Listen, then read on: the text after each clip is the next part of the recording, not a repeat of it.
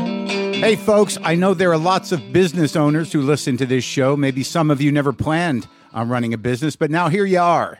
One thing you've always got to keep in mind is how much you're spending on your operating costs. That's one of the first things we had to keep in mind with WTF. And with things costing more today than they did when we started, you want to keep your expenses down. To reduce costs and headaches, be smart and use NetSuite by Oracle, bringing accounting, financial management, inventory, and HR into one platform and one source of truth. Reduce IT costs, cut the costs of maintaining multiple systems, improve efficiency by bringing all your major business processes into one platform, slashing manual tasks and errors. By popular demand, NetSuite has extended its one of a kind flexible financing program for a few more weeks. Head to netsuite.com slash WTF for more. That's netsuite, N E T S U I T E dot com slash WTF. Lock the gate!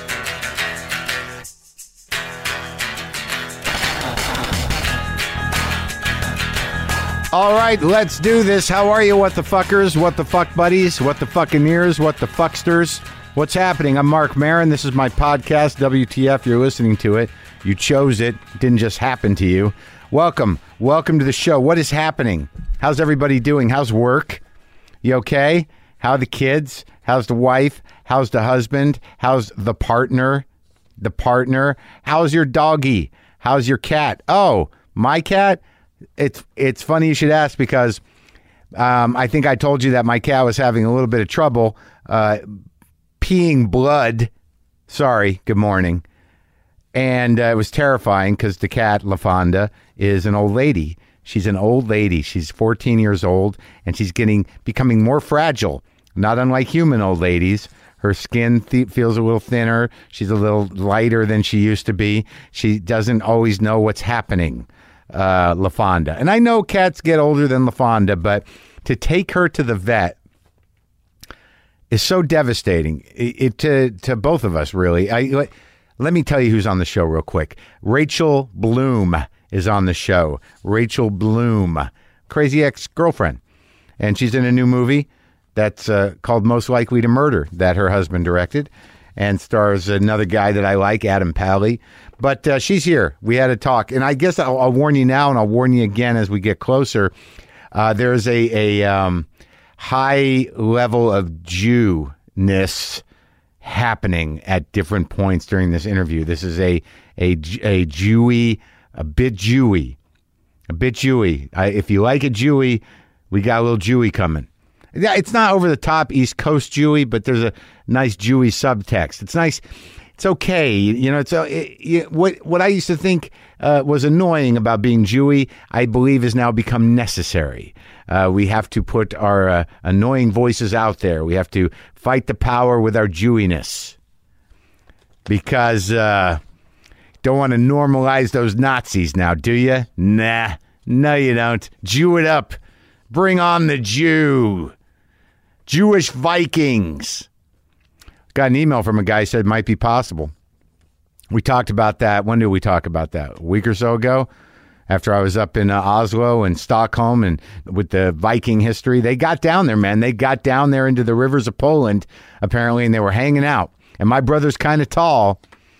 Until I get my jeans done, I'm going to go with I got a little Jew Viking in me. Got some stocky Jew Viking in me.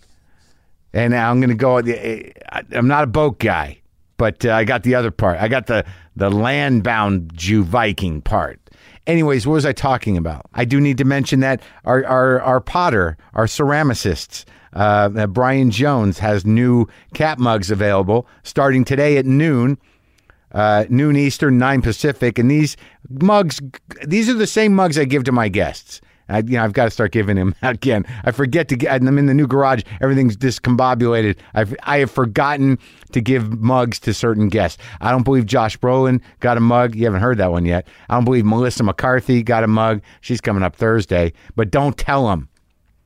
Maybe I'll send them. Did I give Mary Steenburgen? I don't know if she. I- Oh man, I gotta get. I gotta start giving the mugs out again. But they're available to you, is my point, and they always sell out. So go get one for yourself. That's uh, brianrjones.com slash shop for the WTF custom mug jobs.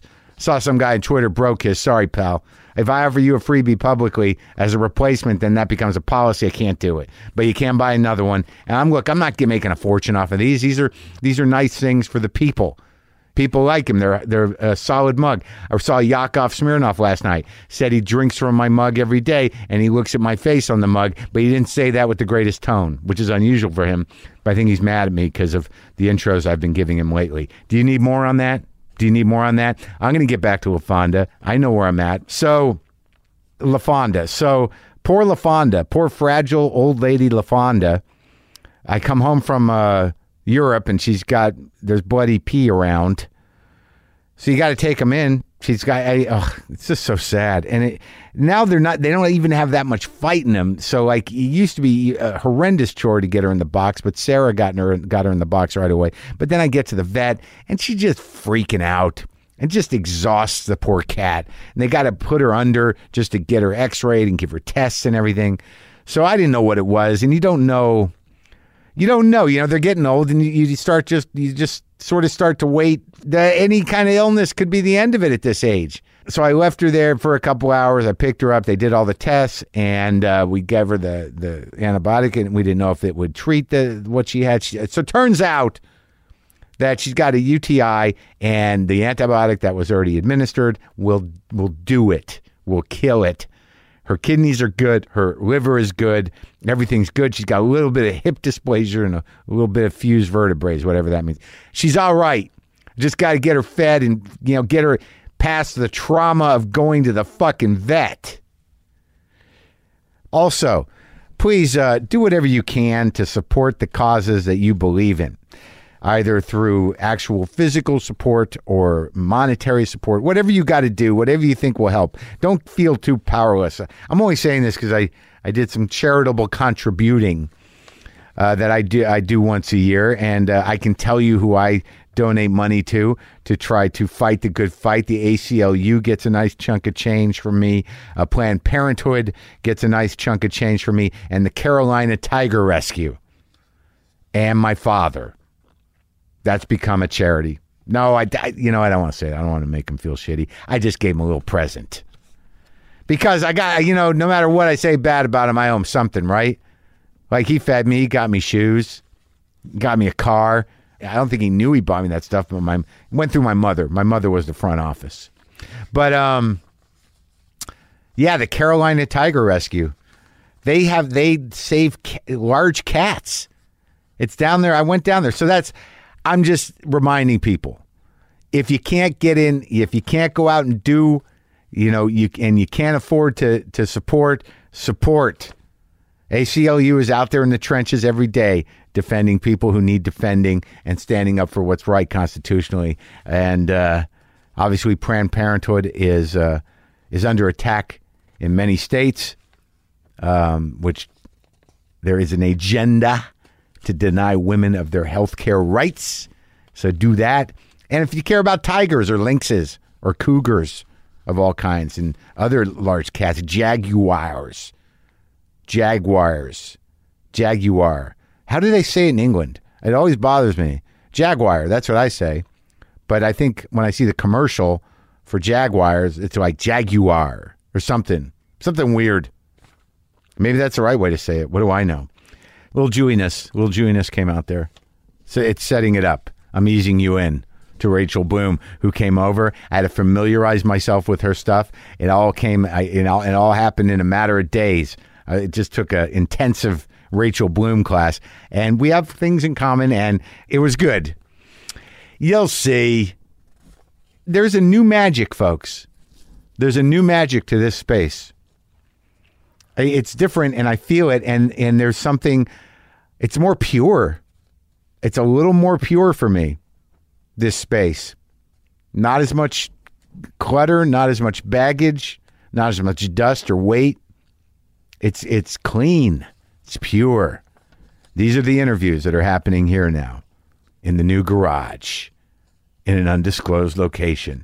Rachel Bloom uh, has a new movie that she's in right now called Most Likely to Murder. I watched it. It's good. Uh, it's available on digital download and most on demand platforms. And of course, she's um, always in uh, Crazy Ex Girlfriend Okay? This is me and Rachel. Sometimes I wish I paid more attention in school, or in some cases, any attention at all. There are probably a lot of things I could have gotten more out of, like literature, and now it's probably not in the cards to go back to school and study the classics. But luckily for us, there's a new podcast called The Foxed Page that dives deep into the best books of all time. This is basically like the best possible college English class, but more relaxed and fun. No pressure of grades or needing to prepare something to say in class. It's only the books you want to read and know about, presented by best-selling author Kimberly Ford. Everything from Cormac McCarthy to Madame Bovary, from classics like Frankenstein to modern hits like Lessons in Chemistry. I love Ireland, but I missed the boat on James Joyce. The Fox Page has a three-part series on Dubliners, and that's a pretty great starting point. Want to get the most out of what you read? The Foxed Page is for you. Get it now wherever you get your podcasts. Bloom.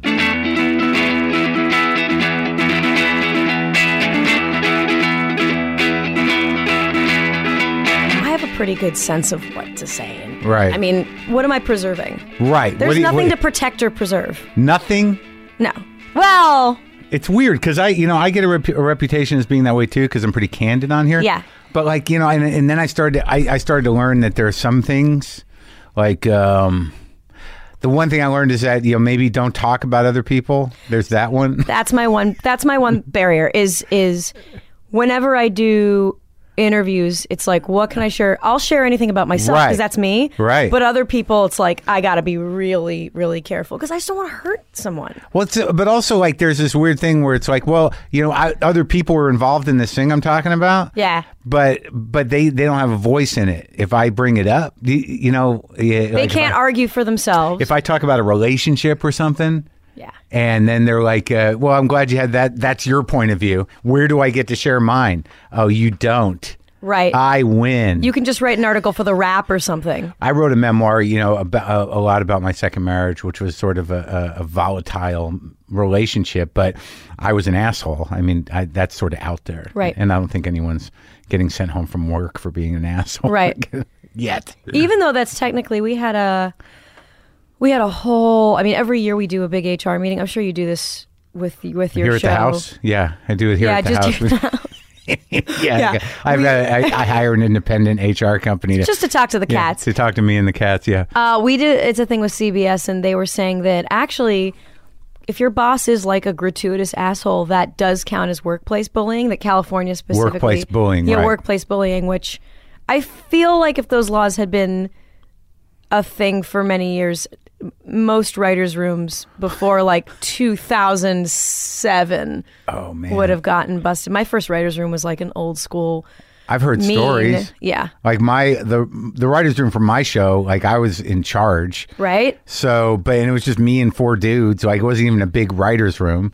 The- I mean, the biggest mistake was it wasn't very diversified, and there were no women. It was just you know four dudes or five dudes looking at the walls, waiting for something to happen. So what is that? So let me ask you cuz I did a conversation last night we were talking about diversity and representation and and what I was thinking was the reason sometimes there are no women or people of color on a staff it's like you hire people innocently hire the people they know and the people who remind them of themselves that it's kind of a tribalism thing. Would you say that's somewhat accurate? Yeah, I mean, I think with me because I didn't have that much money to staff, and my showrunners they were, they were a team, so there Mm-hmm. were 2 right? So that left me with like m- two or three positions to fill with guys who I thought understood me and and, and knew what was going on. Yeah. It's an excuse, but some re- writers' rooms have like ten people in them. Yeah. and you get- and if you have that kind of network money, you can really mix it up. But it was like the first season was just me, those two guys, and uh, one other guy and a writer's assistant. Sure. So you want the people you know who are going to get your sensibility and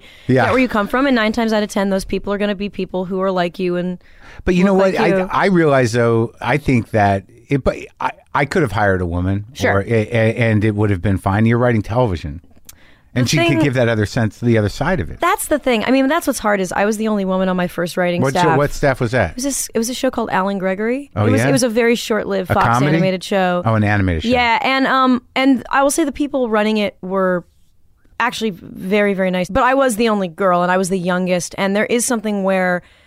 you know, if you're the only girl and you're a staff writer, Yeah. sure, you're like the token woman's voice, but at the end of the day, you're are you really gonna have like so it wasn't let's say it wasn't the creators it was Yeah. someone else in the writers room like pitched an innocent like kind of date rape joke Right, right right. that happens in writers rooms all the time that Yeah. happens in stand-up comedy clubs all the time it's just easy comedy Date rape, am- racist. uh, Yeah, exactly. It's just lowest common- Anti-Semitic. well it's why like shit 16 jokes. year olds tell dead baby jokes Yeah. it's just like Yeah. it's the lowest Sure. it's the easiest form it's like a fart Yeah. although farts are still Yeah, yeah. fucking hilarious Yeah.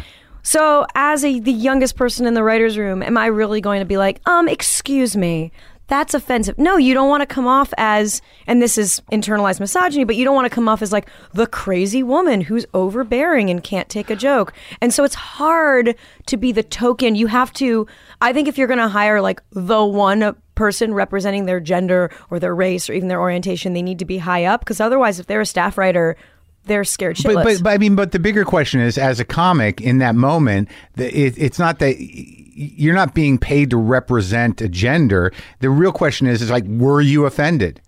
Yeah.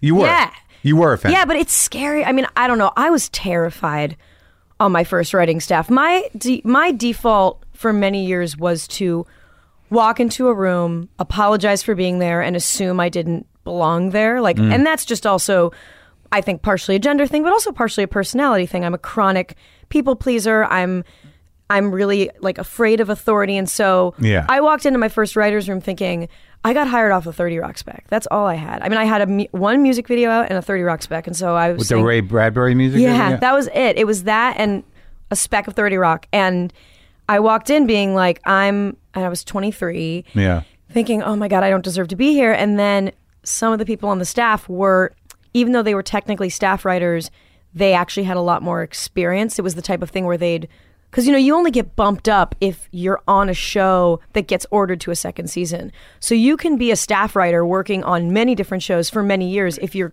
if you're on shows that keep getting canceled after the first Yeah. season. Right. So some of those guys were the case, and it was a really mean competitive room. And it was the type of thing where I already went in thinking I don't deserve to be here, and then you tell a shitty joke, and they'd be like, "Oh, good job, Yeah. good job." And I remember one day I walked in wearing a hat that I loved. It was just a beautiful knit hat. Oh, nice hat. Yeah. Oh, why are you wearing a hat? Yeah. Is it gonna rain? Yeah. you know certain things used to really hurt my feelings and and uh, i think sometimes they still do but i just kind of suck it up Like, what are the type of things that hurt your feelings? well the hat thing would bother me Yeah, But it- right. but, it- Because it's but- calling out the because because some of the people in the room were improvisers, and there's this thing in improv call out the unusual thing. yeah and that's kind of where it comes from. Is I'm going to be the straight man to this scene that is my life, but it's like, why is my hat unusual? Can't you just let me have a fucking hat? I don't know. Like even with the women I know in comedy and with anybody in comedy, there is a certain amount of like um, kind of uh, you know ball busting that goes on. There totally is, and I, and it's a really fine line between. Sure, but, but it's different than a writer's room. I mean, you know, doing is. being in a sketch, being at UCB or being at the comedy store and hanging out, you know, backstage or whatever is different than you know the the pressure and the weight of going to work every day. It's also context. My friends Yeah. can we bust each other's balls all Sure, the time. right. I mean, my writing partners and I, we are straight up mean to each other. Yeah, my my right. songwriting partners and I, we're mean to each but we're we love each other. It comes Right. from a place of deep empathy and respect and love. Sure. That's way different than punching down Than- than coming when from you're a deep high, insecurity and- deep insecurity and I mean there's a there's a brand of dude and I'm going to generalize here but there's a brand of dude who Yeah. has learned to use comedy only as a weapon to assert their dominance over other people. And Yeah. and that's not I'm not a fan of that. I think comedy I think comedy is a way to connect and think that's enlighten. true. And That's so true. it can be mean, but Yeah. it has to come from a place of Are those wanting yeah. are, are those people uh, professional comedians yes. that you're talking about? Uh, Yeah. Huh. And in fact, this is the one podcast I've done where they actually might be listening. Everything else has been like, you know, the feminist, blah blah blah. They're not listening to that. But they're listening to this. Oh, so this is a stand-up that asserts his dominance to uh, These to- are these are various. There's a couple people. Um, on stage. Like I, I'm just trying to. these are. Im- I'm talking more about the Oh. people I'm thinking of are more improv sketch comedians Oh, okay. who are just very good joke writers. I mean, the type of person I've noticed that does Oh, this that's is different. So that's their Yeah. that's their they got uh their that's their swagger. Yeah. Is- oh, a thousand, a thousand Right, percent. And I and I always get the sense a little bit with some of them, and especially now that I'm more confident in who I am. That when a woman does it, yeah. there's a little bit of like, wait, this is what I do to get pussy. Yeah, right. You're a woman. I'm supposed to get you with my jokes, but the pussy's being funny, and I don't want to like. I, don't, Yeah. I can't fuck funny. Like Yeah, you know, that- there's yeah, that pussy's gonna eat my dick. Yes, a hundred percent. It all goes back to castration fears, which is actually a big part of uh, feminist film theory. That it all Is stems it? from guys. Yeah, there's this writer Laura Mulvey. I went to school for. Uh, I went to NYU where we read a lot of essays on. I don't know. Sometimes not. Uh-huh. Well, let's go. Let's start. Yeah. Let's let's get. Wait. Let, so uh, I'll make note of where we ended up here, which is castration fear, which I instinctively figured out on my own, and you were going to explain to me. Yeah, sure. w- why it's right, Yeah. and then uh, well, what, so so let's go back though, because like you know you do have experience in, in sketch and performance, but I don't I don't know anything about you. I I've, I've I had to immerse myself Oh. uh, in you uh, over the last week or so. Well, I'm a so first of all, this is a really big deal for me to be on here. You know, this Yeah. is comics see this as like you've made it if you're if you're on what the fuck at That's this point. crazy. It's so fucking cool. Yeah. And I always in my head when I was listening to this when I was still like a waitress, I'd be like, who would I put on blast if I went on what the fuck? And now I'm not in that place. Uh-huh. What does that mean? Put on blast. I don't know. Like, who would I? Who, who, would I? What would I be like honest about? I mean, the thing is, I'm a very angry person, but I'm also terrified of being seen as crazy or angry, and so I have a lot of anger that I keep inside, which is why I love scenes where I get to play angry because it's very cathartic. So, but well, that I mean, I, we have things in common. You're clearly a Jew, uh, you, you know, and I, you know, I speak that. Yeah, but uh, I heard your interview with Mel Brooks. It was great. I became Jewish. You, you're, where I started talking you got- like an old Jew. Your nose got bigger. yeah, everything You- got big. Yeah, everything got everything got Jewier. You literally, by the end of the interview, it's like, what are you? okay, blah, blah, blah, blah, well, blah, speaking blah. like this. Yeah, of course. uh, Yeah, yeah. I it was do great. that. I do that. Yeah, I just it, with it with uh, any sort of charismatic uh, personality that I keep talking to. Eventually, I, I start to morph. That, you that's know, my nice. my boundaries. You know, I don't know. It, it, it's a means of. I think it's an innate uh, compulsion to com- to to connect. Yeah. You know what I mean? Like you know, I can speak that language. I can do this. What do you? you know, Mm. ba- ba- ba- boo. So what? Now you grew up in California, Yeah, Manhattan Beach. Manhattan Beach, which is okay. So it's half Manhattan because you have a, you know, I always uh, uh, associate um, Jews starting. Ori- did did your family originate in New York? Uh, Yeah, my grandpa was Brooklyn. Yeah. Hmm. And my f- father's from Boston. And my parents live their lives like East Boston Coast Jews. Jews. Oh yeah, Boston Jews. All the and Bloom's. they're you. That's a unique bunch. Yes. the Boston Jews. Yes. yeah. The family uh, apparently I found out was everyone was driven out of Boston by my my father's mother who just sounds like an overall bitch.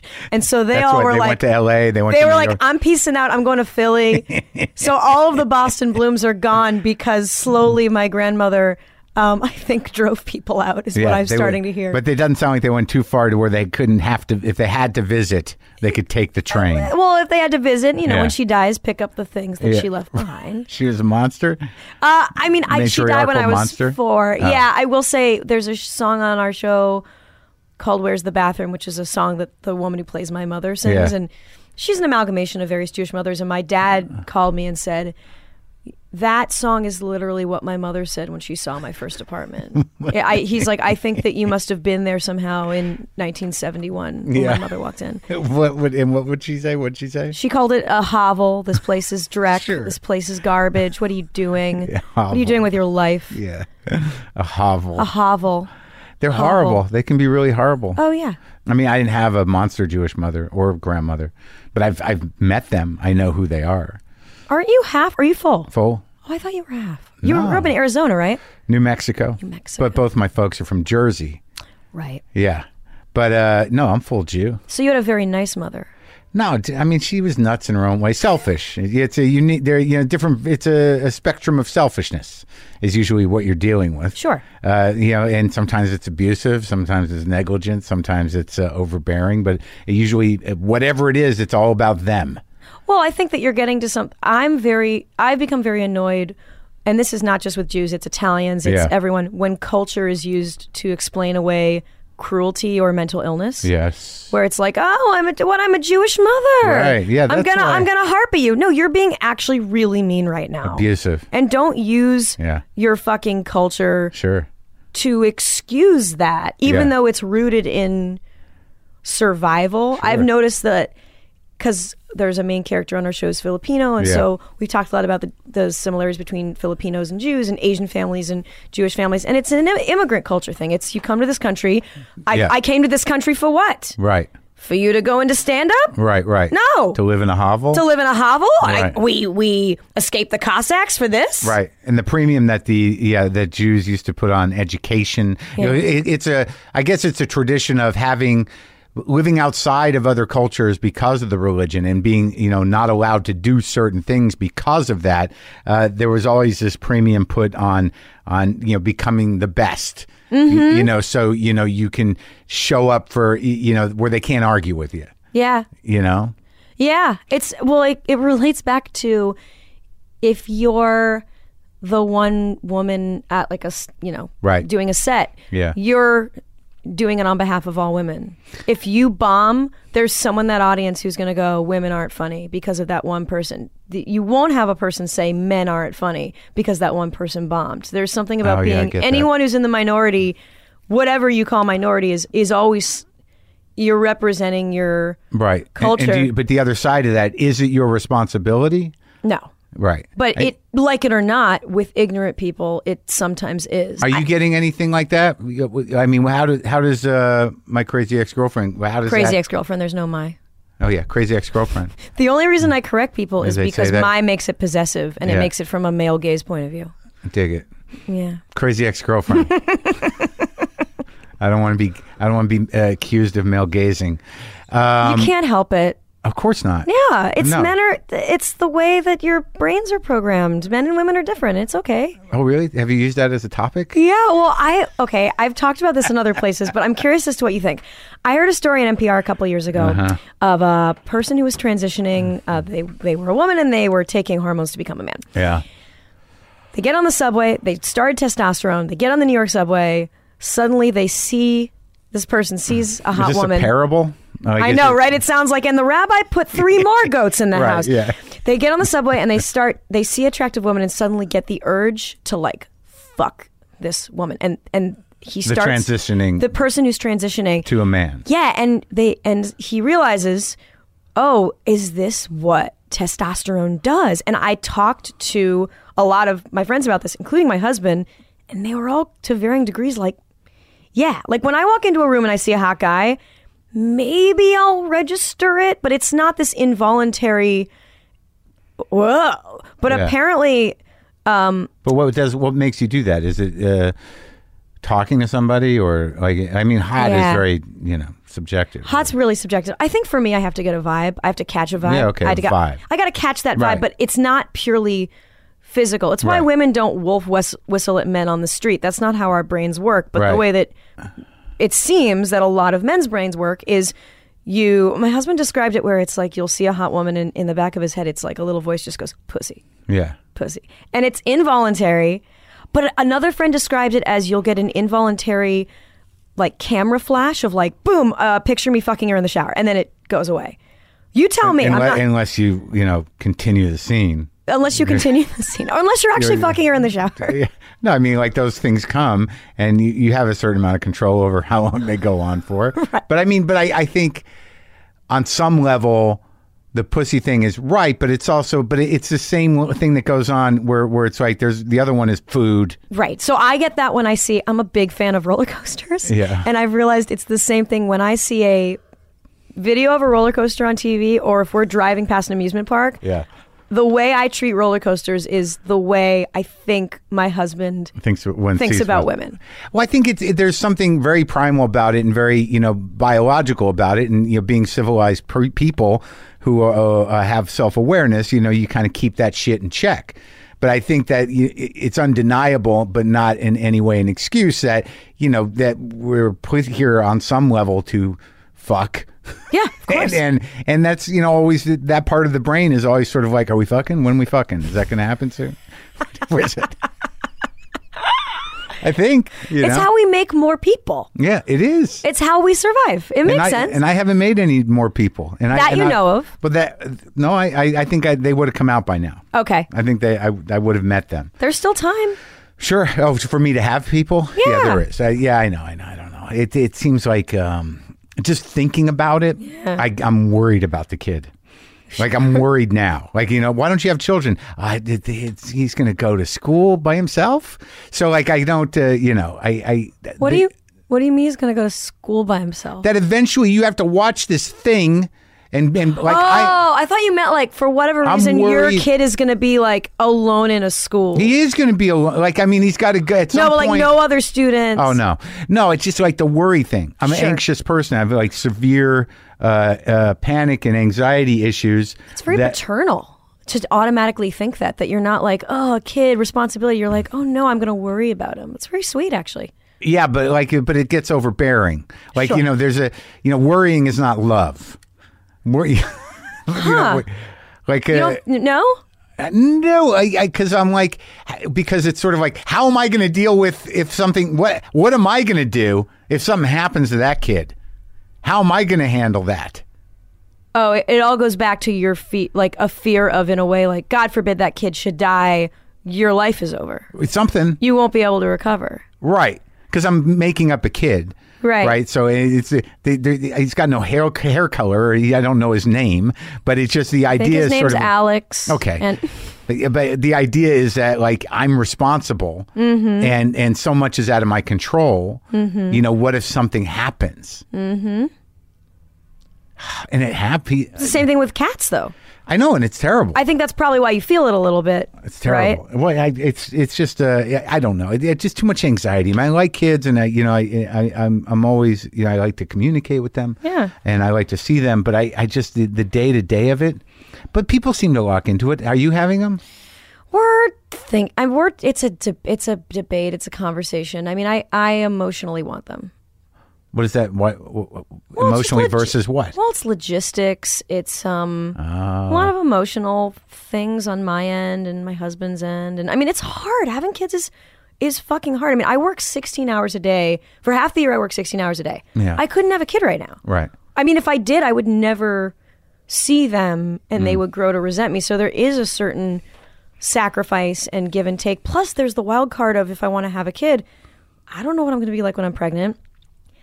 I don't know if I'm going to be able to function or if I'm going to be super sick. I don't know what my postpartum is going to be like. It's So literally, you we're we're exactly the same. Yours Yeah. is just a little more complicated. yeah, yeah, because it's my body. Yeah, but like if I you're fear that. I fear the bad post. My mom had very bad postpartum, and Oh, she was very sick. And I, I'm postpartum that lasted what your entire childhood. I guess so that she's still going through. Um, no, I mean it was hard for her because she had bad postpartum, and then her brother was killed in a car accident. So Oh I my think a lot God. of those things compounded. But I, I've heard uh, horror stories from other people From- about postpartum and and it's just the way it fucks with your body. And I have a whole thing where my, I mean, getting I mean it's getting into it, it's kind of boring, but I have this whole thing where like I can't be on a birth control with estrogen because it makes my tits hurt half the month Mm. and I have a really sensitive system anyway. So that's a whole other thing where what's it going to do to my body? What's it going to do to my mind? the kid.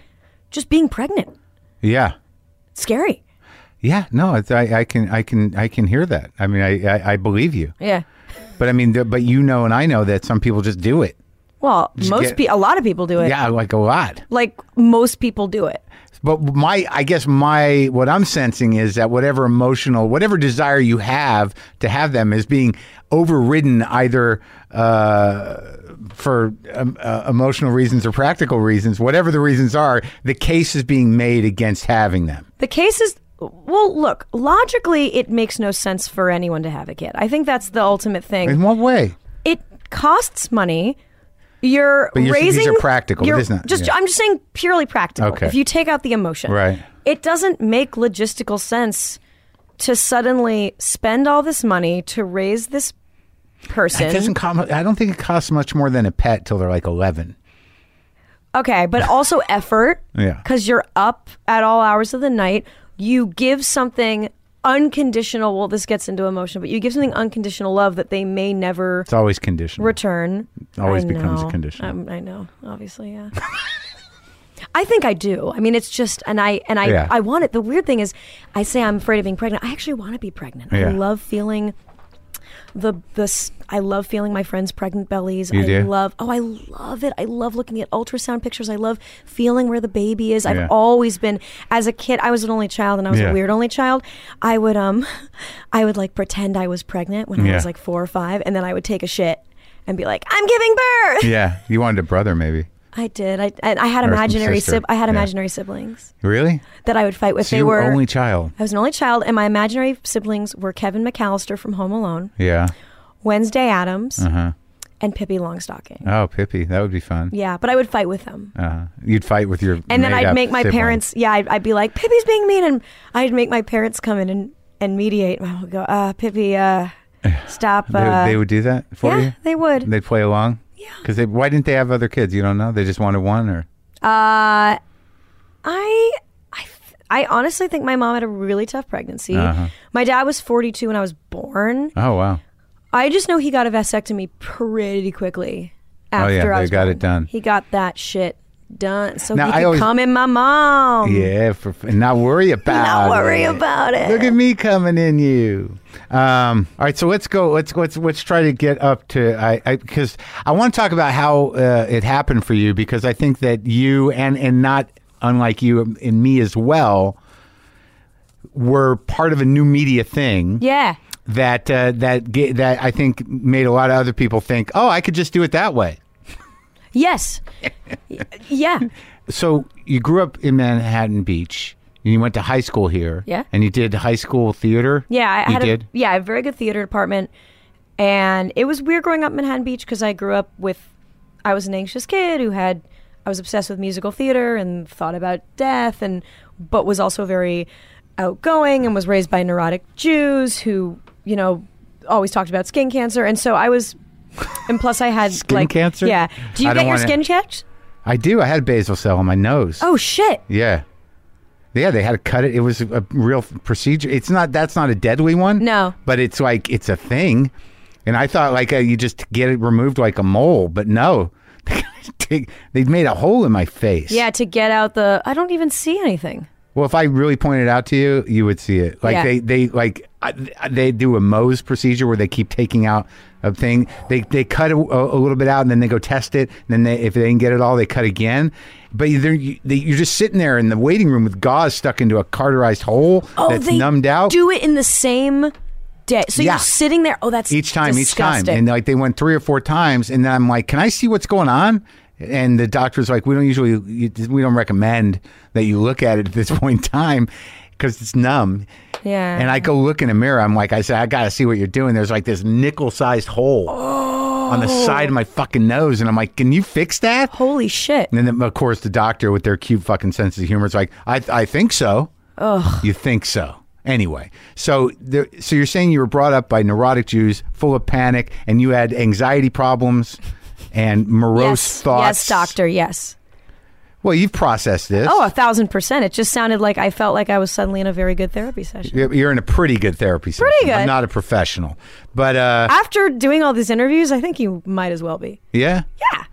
So I've gotten emails from psychologists. Do they like the show? Oh. They think it's helpful. Yeah, some of them like uh, well, they think that I do a good job, but I mean, but I'm not. I'm not a clinical. You know, I. I mean, I'm just. I'm spitballing. Of course. I'm spitballing that you're a little fucked up. that would be accurate. yes. that would See, be there accurate. you go, all fixed. Um, but like the morose thoughts, though, because I I, I remember what I was going to ask you. I have this. I always have this theory about only children, but none none of them have have uh, validated it for me. Did you did you fear for your uh, did you fear? Was there extra pressure because you were the only one? Yes and no. I mean, I was so um and this this is more relating to anything artistic. I Yeah. was so encouraged and adored with artsy stuff Oh, good. that it gave me confidence, but then it became my identity. Which Right. happens a lot with musical theater people too in general. Your talent, your art, your craft becomes the community, yourself, too, right? Your self worth. Yeah. Now, were your parents creative artsy types? My dad, no, my dad's a lawyer who loves health law Health law. like the way we love comedy. He he's obsessed with it. yeah. And my mom, my mom was a music major and is a pianist and sang in choirs. So yes. And then my grandpa was an amateur. My grandpa sold technical manuals, but on the side he directed and wrote and acted in community theater. and Oh, yeah. he was the one we have all these videos where he's Yeah. Oh. teaching me all these old songs and he pushes me do it again, do it Yeah, again, do yeah, it yeah. again. But it was all no your one professional. grandpa. Yeah, my mom's dad, who was from Brooklyn, who I Oh. spent a lot of time with. That's so sweet. yeah, And he he lived a long time. he he lived to be eight. He died when I was in college. Oh, that's, so you had a full life with him. I did. That's great. Yeah, I Yeah. had that with uh, my, with a couple of my grandparents. yeah, but it was complicated. You know, he. I mean, as it is with all Jews, I think it was it was lovely, but also he had a really bad temper. I mean, I heard that when he directed community theater, he would make his actors cry. He would just scream at them if they were a minute late. But not with you. Ah, sometimes. Oh, yeah. Sometimes he would he would yell at me if I wasn't wearing shoes in the house. Yeah, well, my, my grandfather was had had a heart attack by the time I really got to know him already. So he was on Librium, which was pre pre Paxil, pre. It was a sort of like a just kind of kept him level a little. Oh, yeah. So like he was more cranky than, than my mother claims that he was just a, a raging lunatic. But by Yeah. the time I met him, it was sort of like, what are we? Uh, where? What are we? Are we leaving? You know, it wasn't. And he was just very placated. I think it was the same with my. I mean, I think my grandpa not my hit my mom, but he hit my uncles. Yeah. And I mean, you know, that's what you did in the fifties to I guess discipline kids. You But hit see, them you're with doing, belts and you- shit. Now you're doing what you're. what am I doing? You're, you're, Ah, you're, that's what you did in the 50s. Listen, it was a different time. I have one uncle who uh, lives in Northern California and just completely isolated himself. Oh, he from- ran away from from, the family, There's yeah. always one of those. Yeah, there's always there's always one of those who's just like, I'm out, peace out, Yeah, I'm yeah, gone. Yeah, they're, and uh, they probably don't even identify as Jewish anymore. Y- yeah. Oh yeah. Well, he's into um, he's a mystic. oh sure. yeah. he- Jewish mystic. He's a Jewish mystic. It's a thing. He makes um, metal geometric objects and speaks to spirits through them. That's that's literally his religion. yeah, but it's not Jewish. No, it's not Jewish. It's just a, a guy who has a strange compulsion that. Well, Or is Matt, there a it's his system to it? calling. It's But it, did- I think there did he is a make it up? system. No, Oh. no, no. Oh, There are okay. other people. There's like a guru, and there are other people. I mean, but would you? I mean, if you weren't Jewish, or if, say you had no religion. I mean, Judaism's weird in that you can be an atheist, like I am, and still call yourself Cultural identity. Oh, Jewish, Yeah, yeah, right? Right. It's a religion and a race and a culture, I guess. Um, I don't know if it's a race, is it? I've had that well, question before. Have you thing- thought about it? Well, I've done 23andMe and Ancestry.com, and it says my race is 98% Ashkenazi Jewish. I got to do that. But be you- prepared to be underwhelmed. You're just going to be 100% Jewish. There's not going to be anything interesting. No. No. My brother's kind of tall. I come from Russian Polish. That's what. Yeah, that's me too. So okay, so you're Jew.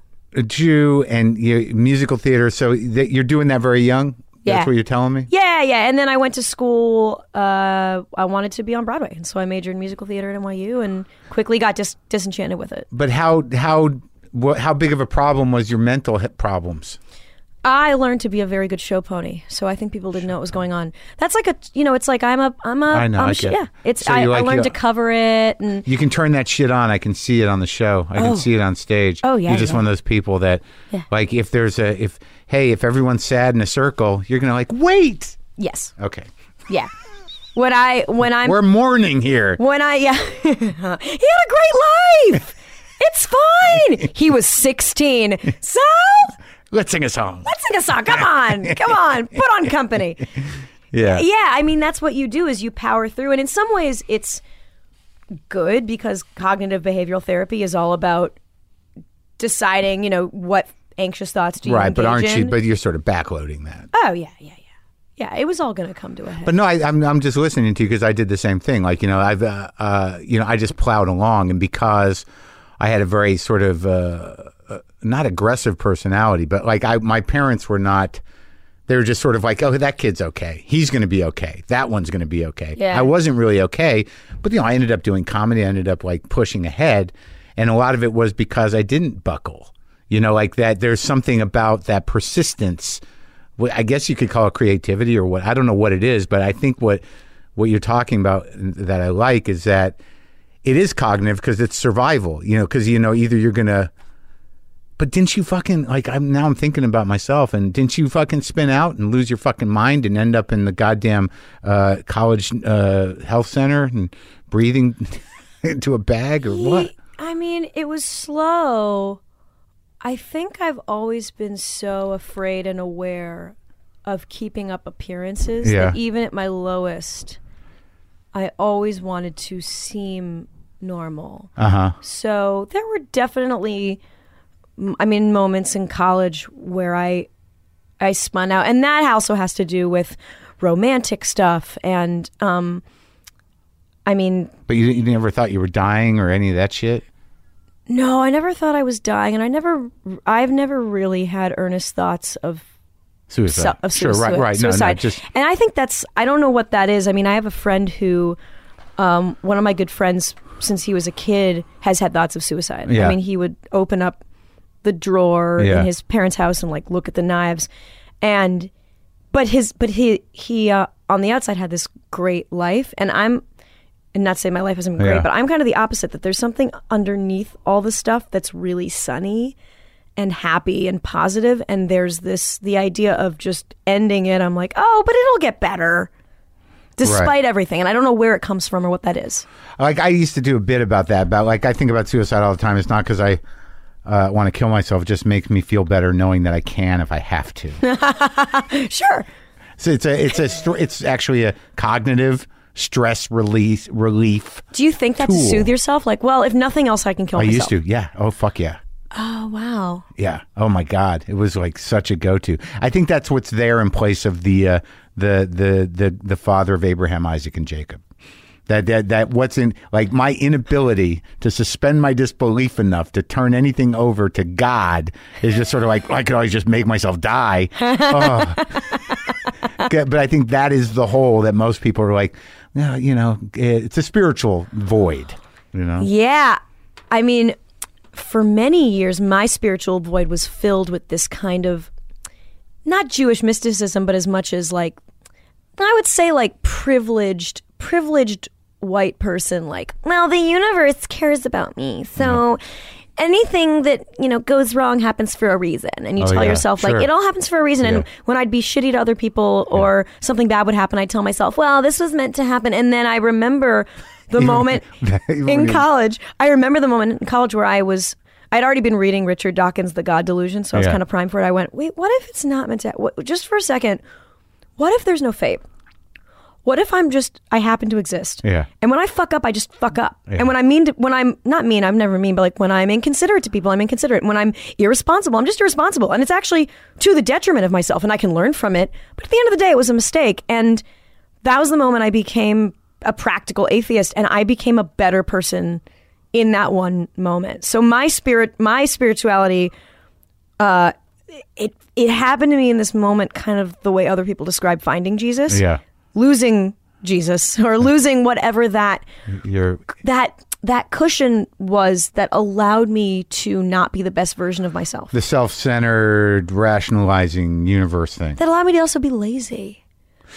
Well, I that bet- whole thing, like nothing happens that's not supposed to happen, is all relative to your perception of things, and that's where everybody gets sort of fucked up with their ego and narcissism. Is that all those kind of little trinkets of uh, of uh, spiritual awareness are really relative to your perception? Y- yes, also it's it comes from a place of uh, for me it came from a place of privilege cuz okay, so I'm a fucking like upper middle class you know, white person in right, America right, and this right, majoring in right, theater with no right, student loans. right. Of course, I can tell myself that everything that's meant to happen happens for a reason, that my life will be okay, because nine times out of 10, my life is going to turn out okay. But I- it's so fucking selfish of me to like think that was someone, I don't know, living in a fucking destitute area who's dying of dysentery. Like, oh, Yeah. everything happens for a reason. What a privileged fucking thing to think about. Sure. Well, that, the other version of that is God has a plan, And What's uh, your plan, man? Yeah, I know. Show me your five step. Show me your. What's your five year plan, God? I don't even have time to think about it. I don't- You know, like I, sorry. that's what that you know the the idea of God and all that. When people are like, "Dad, do you you know, I don't I don't even think about it anymore. So Yeah. so you so atheism is practical. I- I and call it- makes you do take responsibility. Yeah, and Right. that's why I call I say I'm a practical atheist and a Right. theoretical agnostic. That m- the way that I live my life day to day is taking full responsibility for my actions and being a nice person just to be a nice person. It doesn't relate to what governs the universe. To me, Right. the two things are completely separate. Yeah. So I would never claim we know very little about the universe. There might be a teenage alien running this computer simulation that we're all living in, but that has nothing to do with how I live my life. Yeah, like that's that whole simulation. That shit's crazy, I won't right? do it. No, I don't do it. What do you? No, it's, it's yeah, it's crazy. I mean, what am I going to waste my time with that? I'm going to break it down that much to to believe that. Do, do I want to spend an hour with a person selling me on that idea that this is all hallucination or we're just part of some simulation? Do I want to be convinced of that so I could do what? What happens then? Nothing. That's No, why it's no, all it's all theoretical. I- no, but it adds anxiety because if, if I get to a point where I'm like, wow, that makes sense. Yeah. Well, now what? I think But- it's just interesting. I mean, it doesn't Is it? actually change anything. I'm still I'm still existing and I'm still feeling. I think it's I don't know. It doesn't Okay, freak all me right. out anymore. I'm not freaked out by it. I just don't have the time for it. I, my brain won't do that. well, you're anymore. busy. I guess, but I mean, I think about things, but just not that.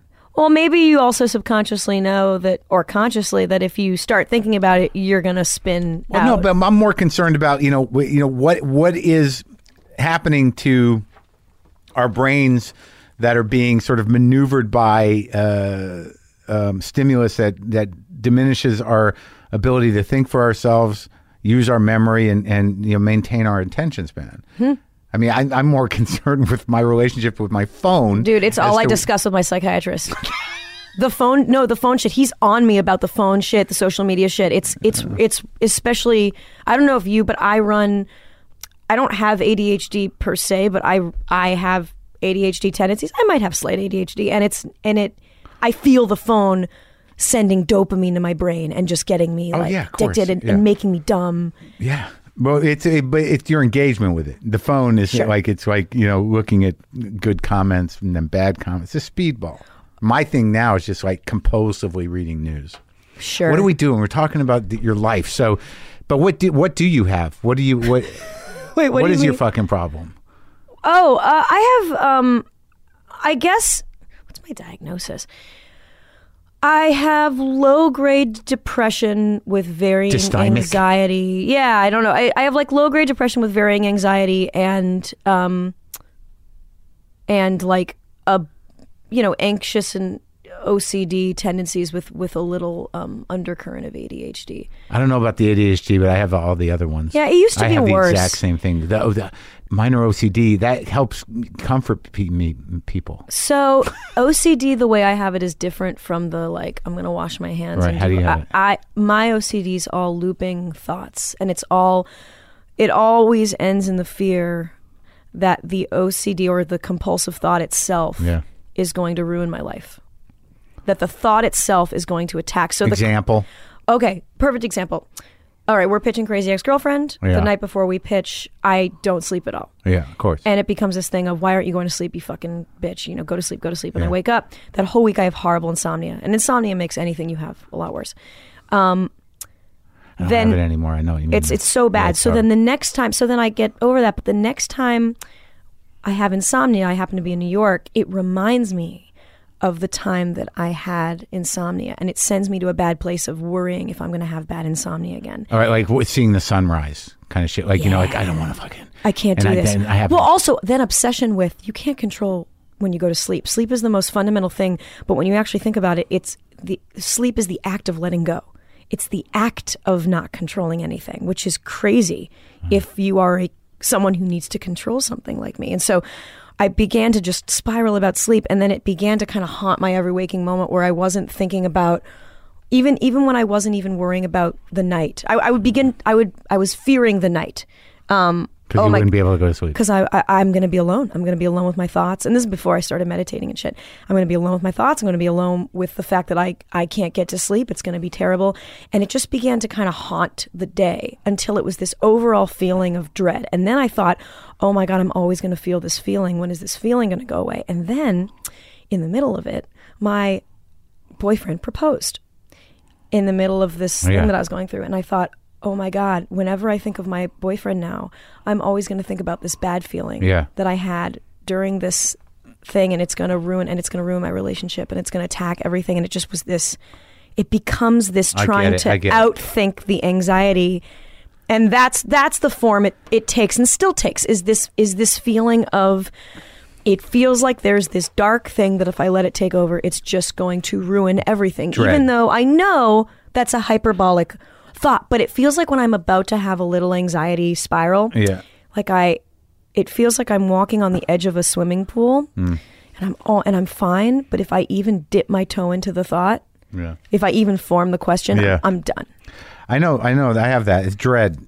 Yeah, Dread. it's like existential dread that leads into my fear of failure. Right. Right. But that's like that's just a manifestation of the anxiety. Like you know. Yeah. Like yeah. Like it's yeah. It, and it's not. And it takes you out of the present. It makes you live in your brain. And I don't. You know. Good for your boyfriend, who's now your husband, to to be able to to to sort of it must he must ground you somehow because I Yeah. mean if I mean I have similar things where I've been I just with age somehow or another I don't like I don't I I, I know myself well enough to where I'm like I'm not going to do that mm-hmm. you know like because I've gone through hypochondria I've gone through you know whatever the fuck it is where you know I do get panic but usually there's some foundation for it you know, in real life. And it, I can spin out like that, but like it's not hypo- as hypothetical as it used to be. So what happened though the, when you went in to pitch it? Were you I was fine Oh. because I'm a show pony.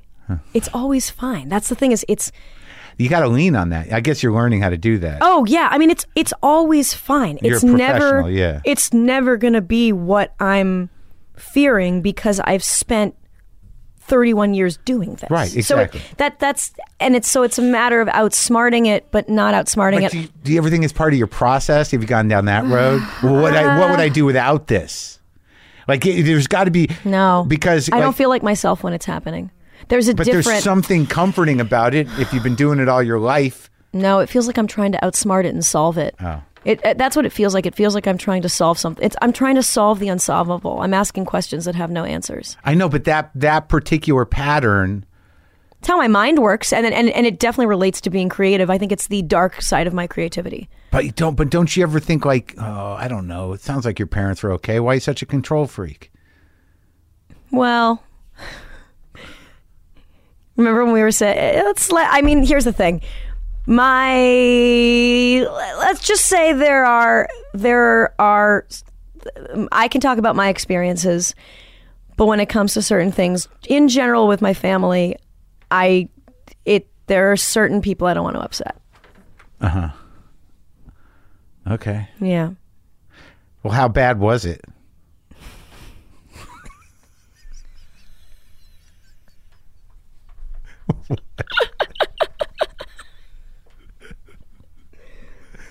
Everything's great.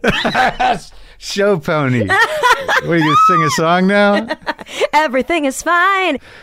So, but okay. So you go to Tish, Yeah. and that's that's the hard school. Yeah. And you, you and you didn't you didn't love it there. Why? What happened? Well, when you major in musical theater, first of all, everyone who majors in musical theater were, were all the leads of their high school plays. So you get there, and it's a bunch of other like silverback gorillas who are like, "Well, I was Fontaine. Now I was Fontaine."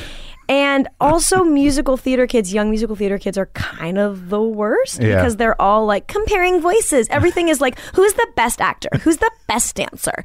And it's just Uh. like, it's terrible. And and it was also that I was immediately faced with people who were more talented than I was. Oh. And that's terrifying when your whole self For real though, or just I mean, Uh, Yeah. do you look back on it and you think that, or do you look back on it, they just had more together? I mean, I mean, you're pretty talented. I mean, what would determine that? But it's like a binary technique thing of this person's voice s- literally sounds better. Oh, okay. All right. And this Well, person has more control over their instrument, whatever. Right, right. Whatever Okay, I that get it, means. I get it. And so there was a part of me that felt like I didn't fit in, Mm-hmm. that I was kind of tired of people's personalities, and also then we started to. You st- when you start to study musical theater, some of it is brilliant. When musical theater is good, it's the best thing in the world. When musical theater is bad, it's the worst thing in the world. Mm. And I just began to I don't know, I just something didn't feel right and so I auditioned for the school sketch comedy group and I got on and I very quickly like fell in love with, that. sketch comedy. I mean, it was Right. the quickest I've ever fallen in love with anything. I immediately I remember writing my first one of my first sketches on a lunch break at musical theater school like on the floor in my ballet shoes. It's it's all I suddenly wanted to do. I became obsessed and I think part of it was because it was a new skill. I didn't have my ego wrapped up in it. So I was okay to be on a group with a bunch of people who were more talented than I was because my ego wasn't wrapped up in being the best comedian. So Right. I was finally, for the first time, free to try my best at something, Oh yeah. fail, and be okay with that. Yeah. And so, in but in musical theater school, I started to subconsciously not try. First of all, because I wasn't getting a lot of sleep. I mean, I've had sleep problems since I was a little kid that I've only rec- that I only in the past couple of years recently dealt with. So I was getting five hours of sleep a night, and so I was exhausted and kind of wigged out. But also, I wasn't trying because if I then wasn't good at a song, I could say to myself, "Well, I could. I mean, if I wanted to, I Uh, could yeah, have done." I, that," used to, you yeah, I know? used to do a joke uh, about that, so, uh, like sort of like I don't prepare, uh, you know, because like um, if if it goes well and you don't prepare, you're a fucking genius. If it doesn't go well, you can just be like, no, I didn't prepare. Exactly. And it's so great when you don't prepare and it goes well, because then you start to tell yourself, "Well, that's just my process. Yeah, right. right. I don't memorize my lines. That's just my Yeah. process." And man." then, but the, the problem with that is like you keep doing that, and you know you keep having success. At some point, you realize like oh, I'm the only one who thinks this is good. Yeah. like it's like there are people who are like she's not really that good, and you're like, but I'm so honest. You know? oh yeah, I took an on-camera acting class, and I was doing the thing where where I hadn't prepared much, and it was just coming from impulse. And Yeah. then they and then I watched it, and it was garbage, absolute trash. And I was like, "Oh, I need to start preparing." Shit. But you were in it though, right? You felt like you were nailing it when you were doing it. Uh, yeah. Yeah, yeah. because I was like, oh, it feels so true and so pure. so what if I'm not getting the lines? Doesn't matter. that's I a feel it. that's an important hit to take, yeah, right? yeah. All right. So okay, so you like the improv and you do it, and would you drop out? Are you finished? No, you finished. No, I finished. of course. um, and then You're not gonna quit. no, no, no. I mean, it was a weird thing where I was on the sketch group, and this is a whole other thing, but. I I was the one of the only girls on the sketch group, and I was really young. I was a very young eighteen, like I hadn't drank or smoked or had sex, and the older guys who were my directors started flirting with me and hitting on me as it happens, and I got kind of unwittingly involved in this like love triangle. Uh, that then because they were young too. I was like nineteen, and they were twenty. The improv group people. Yeah, the sketch group people. Uh, they, I was supposed to be the director of the group, and because I got in this love triangle and fell in love with one of them, but the other one also loved me, and then like I dumped one of them, and, but continued to see the other. I got removed as director from my college sketch comedy group. So this was a By them. yeah. So it was like a defining moment for me because I think that the way I learned comedy for the first year or two was just doing almost doing an impression of what those guys were doing. And when this whole thing happened, I said, Oh, okay. So the mentors I thought who I trusted, who then wanted to fuck me and and now they've completely turned on me. I'm just gonna do my own thing. And that's when I started to want to combine musical theater and comedy. It was only Right. after that happened and I kind of rejected them as my mentors. Oh, and then you, that's when you started to move towards the videos. The videos came a couple years later. But when- you st- well, what, how did you start to fuse them without them? Did you start going to perform other places? What, was this Yeah, just a I- mental thing? I took a musical theater writing class. Yeah. And oh, that's good. and then this was after graduating. I wanted to have a show running at UCB because that was that's the status symbol. If you have a show running at the Upright Citizens Brigade Theater, In the basement of the supermarket. yeah, you're done. You're in. You're in. You might as well be famous. I mean, Right, that's sure. that's really how you how I saw it. And I was doing a sketch. I was working out the sketch show, and one of the sketches in it was um, a song about the movie Space Jam. yeah, and I wrote it with my friend and I played it for my boyfriend who's now my husband. I've been with my husband for 10 years. yeah. I played it for my husband and he went, "You should just be doing this for the show. This Well, is that's way more interesting unique." though. You must have been one of the only people. I, I don't know, but I don't. You know, you're you're one of the kids. I don't. I'm old. I mean, but it seems that what you do, I, I've not really seen it in like. I mean, were there other people doing musical comedy sketch shit? No. No, and it felt so obvious to me because it seemed like there was an obvious there was a gap in musical theater when I tried to find a comedy audition song. It was just these lame, lame songs, Old ones, especially right? for women. Either old ones or just like mm, k- songs that were funny adjacent. Well, I think weren't that actually also, funny. like you, you know, uh, i i i- until Glee, it wasn't particularly popular anymore. No, but I mean, I didn't know that. And when you're in the musical theater community, it's always popular. I mean, Glee, Glee's all. First of all, Glee's all covers, so that. but I mean, kinda but, but just you know, cultural resonance outside of Broadway. Oh, yeah, it yeah. just wasn't happening. No. Right. No, and so that's why I'm, I'm going for. I mean, even now with with Crazy Ex Girlfriend, it's still, it's a cult show. Oh, in terms of who the people who love it. Yeah, like when people love it, they love it, and but there are still a bunch of people who hear it's a musical and won't watch it. and Okay, uh, I hope they die. let's not get there yet. So, okay, so he he says you, you should only be doing this. He's not only, but he said for this sketch show, this is way more unique Yeah. than just doing sketches. Right. And so then I, I made my first musical sketch show, and I just felt it click. I At fell UCB? yeah, and I felt fell in love with it, and I thought, okay, I want to be my own kind of one stop shop comedy.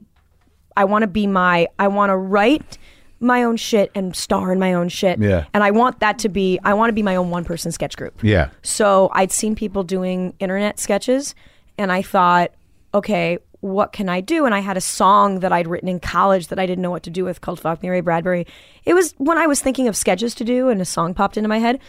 And I said, oh, that could actually make a really great first sketch as a music video. And so I made it for $2,000 and not because you don't set out to make a viral video. That doesn't make any sense. No, you can't. I made a video that I thought would be a great comedy calling card, and it went super viral and got me representation. That, that was 2010. 2010, yeah. Yeah, because I started this in 2009. Yeah. and but it's interesting that even then though i mean it went viral and that you know brought you attention but they, that was like we started even though youtube had been around a bit and podcasting had been around a bit it was just there was this moment Yeah. where you could break out of it now of course you have people that are specifically youtube or only podcasts or whatever but there was a bit of a moment where you could break and you you you set that standard in a way so like hundreds of young people because of you were like you just got to put the video up Well, and the cool thing, w- and the, and the thing was, the thing that set me apart, I think, is because we were just coming out of. So the landlord Funny or Die sketch happened in I want to say 2007, maybe 2006, and it kind of had this grainy home video Yeah. quality to it. And so most sketches at that time were that. yeah I had seen other people use great cinematography, and Right. there was this cinematographer in New York, Paul Rondeau, who was his one-stop shop. Right. He had all his own equipment. Yeah. And so when I wanted to do a music video, I thought, what if we, what if I make it look good like some of these other videos that I've seen? So I think that when I released that music video, it was also unique in that it looked great. Yeah, it looks great, and yeah. it looks professional. Yeah. and that's just because I got a doesn't great. take much to do that right that's what people don't that's what that always gets me about podcasting it's like you just need a good mic man Yeah. don't get the fucking snowball and sit it in the middle whatever but even now, I mean, the Do it on- cameras. yeah even on the phone right Well, now I mean the phones are better than we have a Canon 7D. The phone, my husband's new phone is better, So so that and that's history. So you got representation, and that's history. and you wrote a spec script, but it wa- didn't like it took uh, Crazy Ex Girlfriend to really put the whole vision together. Who- how- well, it was who- kind of a slow burn because I was a working. So after I got hired for my first gig, um, Writing. for which I'm eternally grateful. By the way, I was The cartoon. kvetching about it earlier, but yeah, I'm eternally grateful for that. I kept writing for TV. I wrote for Robot Chicken. You had Seth on here. Yeah. He's the fucking best, Nice guy. and. I just kept writing for TV and various award shows. But then I was also I did another UCB show of here. uh, yeah, and I kept doing music videos that I was paying money that I was paying for out of what I earned as a TV writer. Right. And so it was those videos that this woman Aline Brosh McKenna saw five years ago at this point, and she is this big deal screenwriter. She wrote The Devil Wears Prada. Oh, I like that movie. Yeah, and she called me in for a general meeting at CBS, and she said, "I want to write a musical TV show with you." And I'd already pitched She found you a thousand percent. Yeah, you for don't the videos though. Oh, yeah, Again, and no one could have. It wasn't my rep sending me around because no one had really. I was doing the musical Yeah. thing, and they knew it was good, but you can't. I'd pitched two musical TV shows. No one gave a shit. And, th- and you were you were doing relatively low profile writing jobs. Yeah. So you guys put this show together. She finds you, Yeah. and you you do. And she had the idea for a movie called Crazy Ex Girlfriend. yeah. and we thought that would be a great show because she was saying that all of my videos were there, there was always this moment of sadness they were all very they were out there but they were very emotional and so Mm-hmm. Yeah. that idea really worked and we developed it together and, and you had emotional sadness and emotional menace, and then you get a great ca- funny character. I, actually that's very true yeah. it's dead on emotional sadness and emotional menace so hot. dennis the Ah, So emotional hot. menace is less less of a trickster but m- he's more insidious Uh. Yeah. So and that and then the rest is like you know you did it's doing great. You're doing what one more season. one more season we're on and, the final season and you won a Golden Globe and a did. Critics' Choice and another one. T- uh, Television Critics Association. Have you been great. to that one? Yeah, I went. I, yeah, I did go that one, and I like the SAG Awards. I That's liked the it. one. That's the that's the golden goose I can't get. Oh, I, I just liked being there the most. I, I, I- you know, because like I'd interviewed a lot of the people, and now I was there as an actor, and I felt like I was part of a community. It was nice. And Francis McDormand came up to me and told me, "I love you on that show." And Oh, I'm like- that's so cool. And I'm like, "Oh, I kind of won. I, that's that's fucking awesome. I, I won." Though moments like that are where you really win. I mean, Yeah. the the awards are wonderful, but the first person who emailed me after I won the Golden Globe was Carol Burnett. Oh my god, That was my win. That's that was my great. Golden Globe. Exactly. Like that done. Yeah. That's all I need. That's great. And uh, you know, I watch the show and I like it. I you know, it's like, you know, I because I'm the kind of person I am, I would probably categorize it as a guilty pleasure Sure. huh. Well, dig into that. Why? because like I'd like to think that like I don't know if this show's really for me, but I enjoy it. Do you know what I Uh-huh. mean? So it's a- Interesting. Why would the show not be for you? cuz you know, you're singing. It's funny Mm-hmm. because we get in because you're. I assume you've watched a couple episodes of season one. Season three is all about. We get way more into mental illness, and I have a suicide attempt, and Oh. my character's diagnosed with borderline personality disorder. you don't have that, do you? No, I don't have borderline, Hmm. but I have. I have. I know. I have intimate knowledge of. I know people with it. Yeah, me too. Yeah, it's Rough. It's really That's interesting. why I could see that from the ones I've watched that Yeah. that would be where it would go. But you you didn't have that you didn't have that arc set up early on, did you? we knew something was going on. The interesting thing about borderline is it's a heightened it, it's it's it's basically someone with no emotional skin. It's someone who always has these it feels like they have third degree burns. They're so hypersensitive and so I have aspects of that. We all do. Uh, and it's stuff that we do just heightened, which which is what borderline is. So we always knew she had heightened aspects of stuff that I'd had and other people had had. but also truly incapable of r- real emotional connection Yeah. and very black and white thinking. Yes. And and manipulative horror show. Yes. Yeah. And the split and the splitting. I've started to rewatch a little of season one, and I, I'm was actually always there. surprised. We're like, oh, oh, she's ill. Yeah. Oh, she's very ill. And then you know, there's that character who keep wa- Surprised? who Did keep you wants watch to. the pilot? I know, right? there's a character who keeps you know wanting to fuck her. This character Greg. I'm like, Yeah. I, dude. Dude, and it's later revealed. Spoiler: alert, He's an alcoholic, and in season two, he goes through like a program. I guess what there's no reason I should, you know, I, yeah, it, I, I forget because like even the show I'm on, you know, Glow, that there's a lot of heavy shit going on, but because there's wrestling, you don't process the same way, and because there's music, you're not processing because like if I really think about those the first few episodes where you're basically, you know, just sexually abusing that guy, Yep.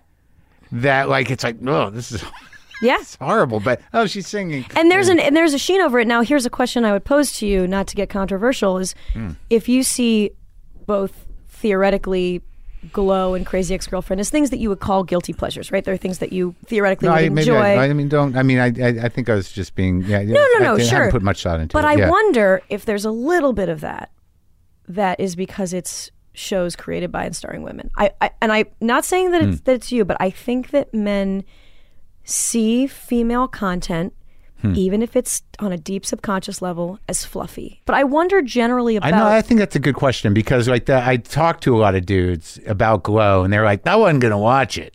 Yeah, why? And then why, man? Because of exactly. that, sure. Exactly. Yeah, I mean, but it, but that's not. We didn't just crack a code. No. That's true. Oh, we've got it. If I- Sometimes men don't like women. Yeah. But what is? But why? You no, know, I just I just think it's a relatability thing. sure. That you know, I, I don't think it's. y- I'm sure there's levels of it that might be insidious, but I think a lot of it's sort of like it's not for me.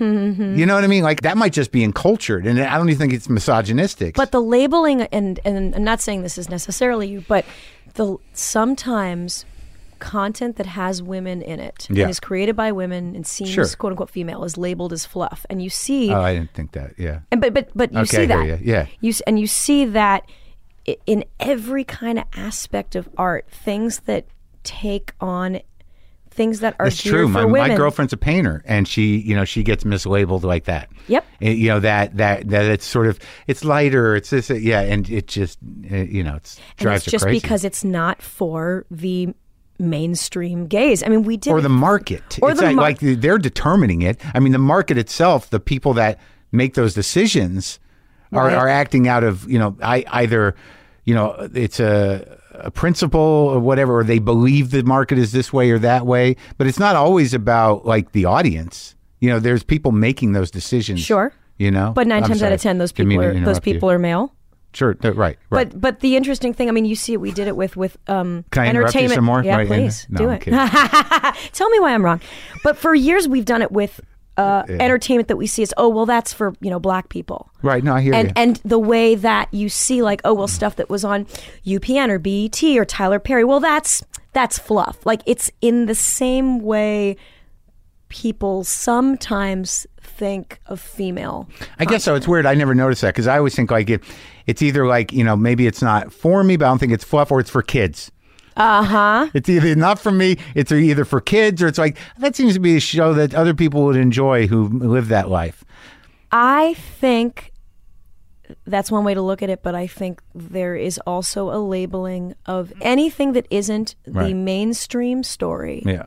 is slight is less legitimate. It's less legitimate of a story, and it's a niche product. All right. And- well, everything's a niche now, so it's hard to make. Well, exactly, and that's why it's great, and that's why you know peak TV is so great. I mean, Yeah. we're that's what I'm really feeling is breaking out of what's you know legitimate, what what isn't. I mean, I think that everyone. I was at the uh, dinner for, I was at the Vanity Fair dinner for the Oscars, and big shot. the oh I know right, and the only time people stopped talking yeah. when Francis McDormand won was talking about um, inclusion writers, but when Jordan Peele won for Get Out, Yeah.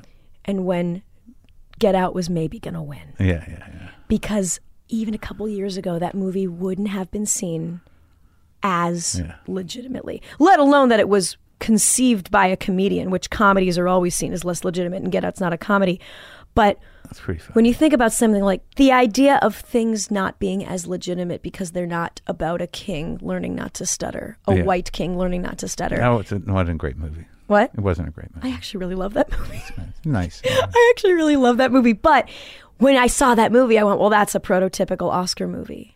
Sure. And I think that those lines are starting to blur, and that includes content created by Many women voices. for women. Yeah. Exactly. And that's it's refreshing. Good. But I but that's why I, I take I take umbrage with the term guilty pleasure. Now, in the case you're saying it, it makes sense because it's musicals. But I think that that sometimes is code for.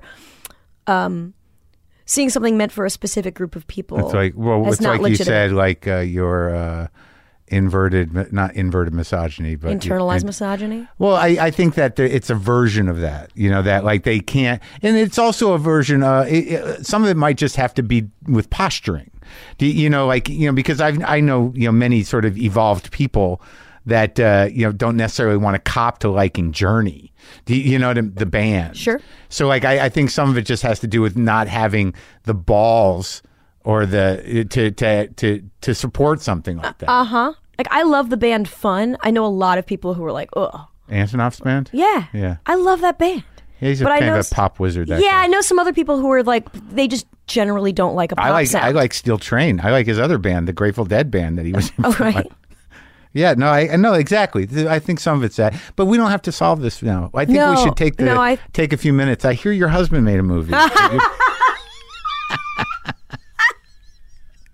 Nice segue. yeah, my husband made a movie, and I'm in it, and he co-wrote it.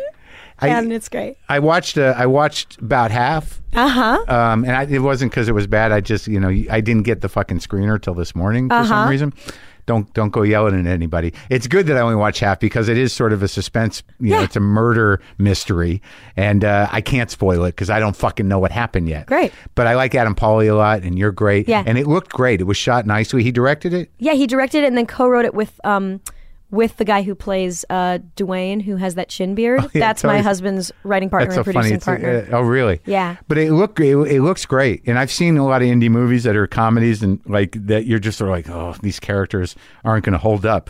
Yeah. There's a problem with comedies of any kind uh, where you know they they don't uh, consider the integrity of the character, and it gets diminished for the comedy. But that's this- very yeah. That- that's right. very important to both me and that's something that my husband and I definitely connect on is not selling out emotion for a joke. yeah. No, and it looked great. And uh, is that Billy Eichner for a minute? Yeah. For the he plays the rabbi, Yeah. and you have rabbis in your family, I my cousin is a rabbi, yes.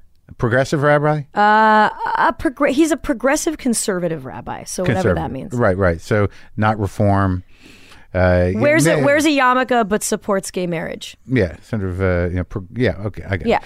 But uh, but yeah, no, I, I think it, it- it, it looks great, and uh, Thank and you. I, I appreciated the the the long uh, the long sort of uh, pan shot at the beginning. The uh, what do you call it? A tracking shot. Tracking shot, Uh, Yeah, yeah. I, I know that he was like, you know, I'm going to do this.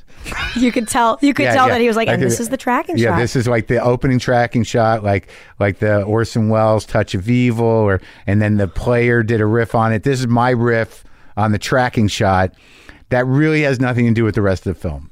Uh, it and, and here's the thing I'll say about that. It actually does. The tracking shot comes back. The idea of the tracking shot does come back visually. Oh, okay. It's called back at the end of the film. Oh, so, So, bookends. So like, good. See, he's pretty fucking you, great. You spoiled it. I did. I- exactly. You spoiled it for the film nerds. who are Spoiler gonna- alert. You're going to get into the tracking shot. That talk. opening image is going to come back in the closing. I liked image. it. Yeah, it, it's funny, and like I I think Adam Pauly's funny. I think he's like got a. I've seen him in other things. I've seen him in Bana's movies. Yeah. So he used to be writing partners with my husband and Doug, who's in the movie. Oh, really? Yeah, and the, uh, the three of them were a sketch writing team called Chubby Skinny Kids. Okay. Yeah. Okay. And now Pally's kind of gotten. He's has this acting career, and so they wrote this part for him.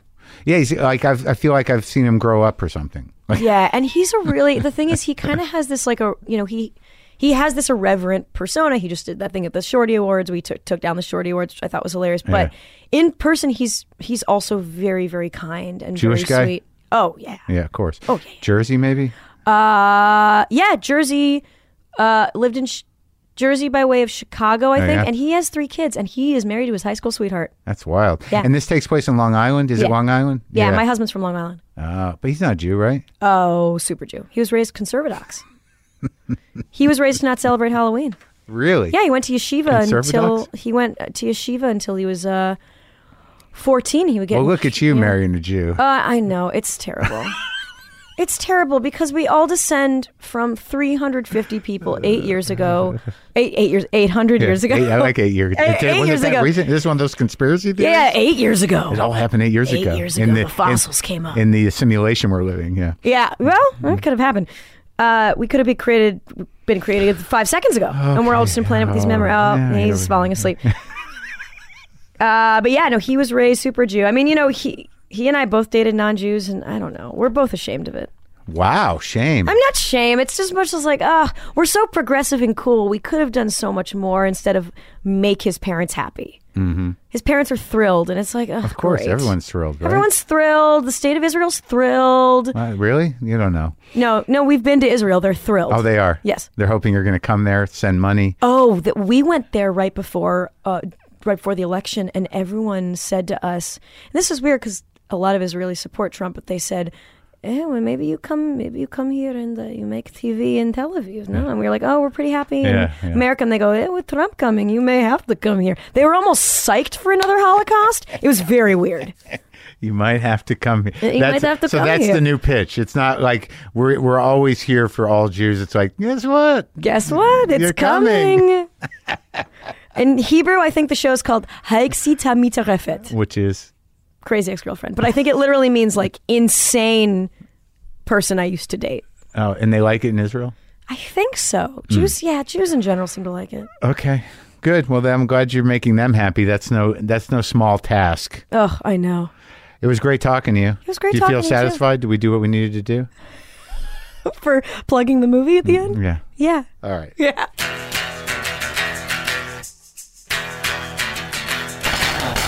There you go. Couple of Jews sitting around talking. Okay. Everybody okay with that? This is where the car the guitar is going to be soon. Boomer lives.